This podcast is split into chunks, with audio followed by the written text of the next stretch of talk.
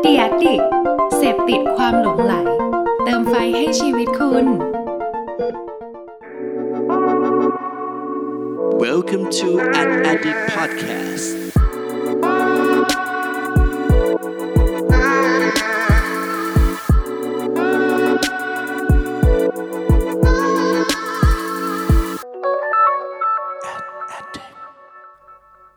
สวัสดีครับ ขอต้อนรับเข้าสู่ Addict Podcast ตอนที่ 77 กับผม เพิร์ดพงปฏิภาสุขยืดครับ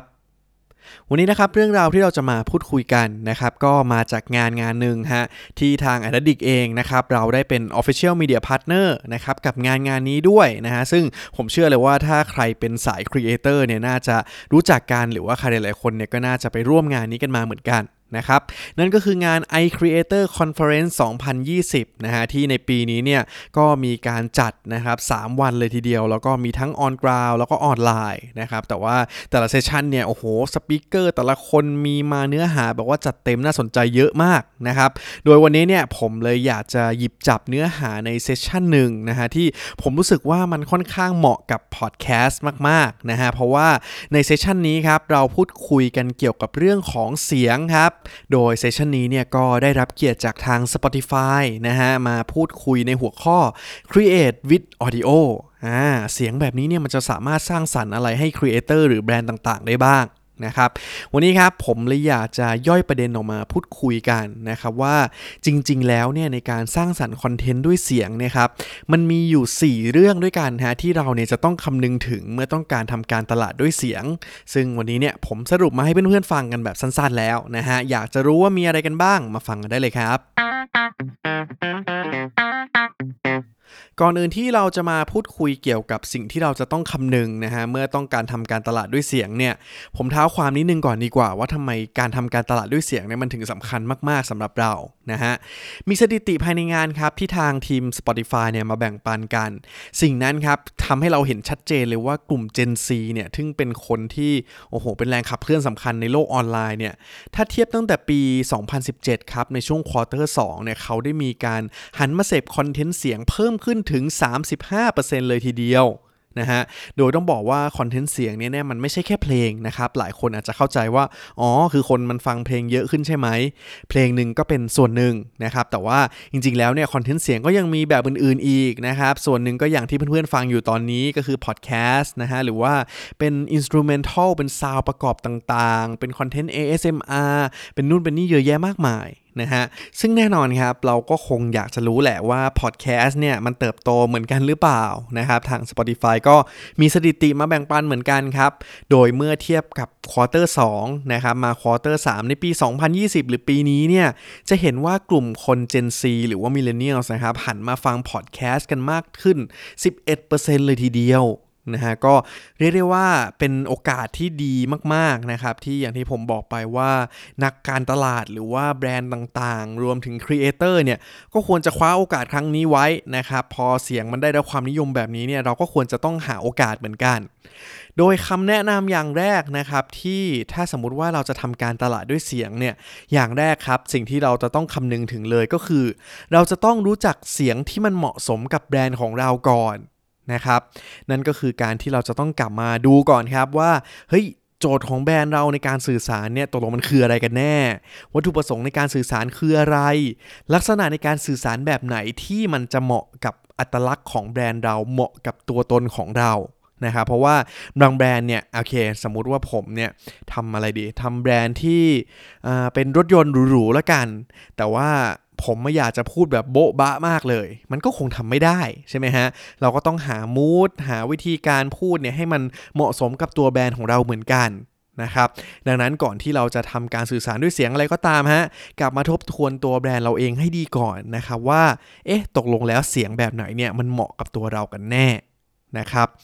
ส่วนอย่างที่2ครับนั่นก็คือการที่เราจะต้องทำความเข้าใจกลุ่มเป้าหมายให้ละเอียดมากๆเลยนะฮะเพราะว่าจริงๆแล้วเนี่ยหลักการในการทำการตลาดด้วยเสียงที่ทาง Spotify หยิบจับมาแบ่งปันเนี่ยมันคือ Sonic Branding นะครับนั่นก็คือการสร้างแบรนด์ผ่านเสียง โดยการสำรวจทุกจุดสัมผัสหรือว่าทัชพอยต์ต่างๆนะฮะแล้วก็หาโอกาสเข้าไปในการสื่อสารเข้าไปในการสร้างปฏิสัมพันธ์ต่างๆ กับกลุ่มเป้าหมายณนะช่วงเวลานั้นๆ อย่างต่อเนื่อง ดังนั้นถ้าสมมติว่าเราต้องการเข้าไปสื่อสารนะครับ เราจะต้องรู้ก่อนว่าเอ๊คนที่เราจะจะสื่อสารไปเนี่ยเขา ทำอะไรบ้าง ชีวิตของเขาเนี่ยเขาเสพเสียงอะไรต่างๆในตอนไหนบ้างนะฮะแล้วเราเนี่ยก็จะได้ออกแบบการสื่อสารที่มันเหมาะสมนั่นเองนะครับนี่ก็คือข้อ2นะฮะ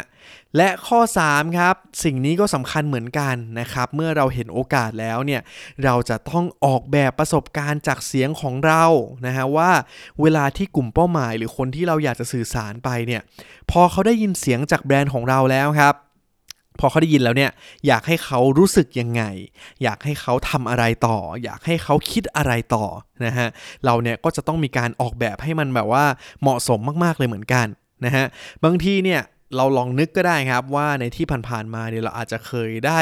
ยินเสียงบางเสียงแล้วเราก็เฮ้ยได้ยินปุ๊บอยากจะกินร้านนี้เลยนะครับตัวอย่างง่ายๆเลยฮะ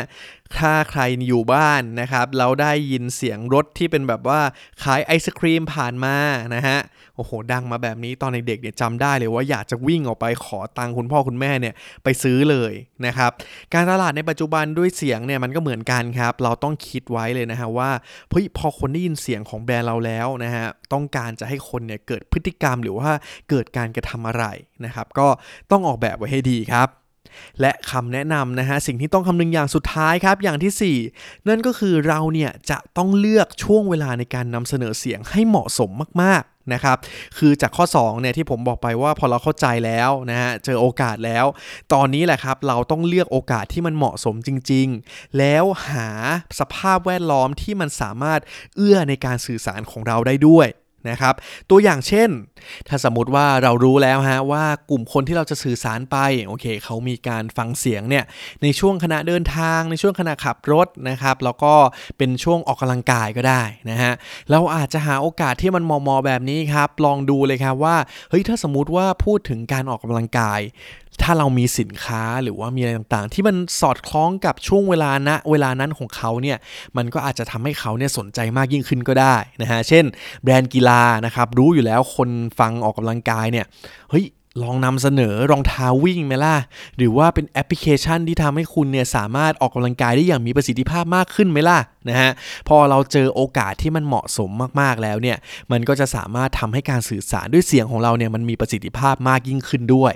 นะครับ ดังนั้นนะฮะถ้าสรุปสั้นๆนะครับว่า 4 เรื่องครับที่ต้องคำนึงเมื่อต้องการทำการตลาดด้วยเสียงเนี่ยอย่างแรกครับคือรู้จักเสียงที่เหมาะสมของแบรนด์นะฮะอย่างที่ 2 คือทำความเข้าใจกลุ่มเป้าหมายให้ละเอียดเลยครับ และอย่างที่ 3 คือเราจะต้องออกแบบประสบการณ์จากเสียงของเราให้ชัดเจน และสุดท้ายคือต้องเลือกช่วงเวลาในการนำเสนอด้วยเสียงให้เหมาะสมนั่นเองครับ และนี่ก็คือทั้งหมดของ a d d i c t Podcast ตอนที่ 77 ในวันนี้นะฮะที่ผมเนี่ยก็อยากจะหยิบจับเนื้อหาจากงาน iCreator Conference มาแบ่งปันเพื่อนๆกัน นะครับ ซึ่งต้องบอกเลยว่าในอนาคตผมอาจจะหยิบจับเซสชันอื่นๆ มาแบ่งปันกันอีกนะฮะ เพราะว่ามันเยอะมากๆนะครับ ตลอด 3 วันนี้เนี่ยผมเรียกว่าได้ประโยชน์เต็มๆเลยนะฮะ ก็ถ้าอยากให้สรุปเนื้อหาเกี่ยวกับเรื่องอะไร ก็สามารถเข้ามาแนะนำนะฮะ หรือว่าพูดคุยกับเราได้ในสื่อช่องทางต่างๆ เลยนะครับ ไม่ว่าจะเป็นของ Addict เอง หรือว่าในช่อง The Addict Podcast นะฮะ ซึ่งก็อยากย้ำให้เพื่อนๆที่ฟังติดตาม Addict Podcast มาเนี่ย ลองไปฟังรายการอื่นๆในช่องเรากันได้นะครับ บอกเลยว่าตอนนี้เราจัดเต็มเนื้อหาสดใหม่ แล้วก็มีความหลากหลายมากๆในทุกๆวันเลยทีเดียวนะครับ วันนี้ก็ขอบคุณทุกคนมากครับ ที่ติดตามรับฟัง Addict Podcast ครับ ไว้เจอกันตอนต่อไปครับ ขอบคุณครับ สวัสดีครับ Thank you for listening at Addict Podcast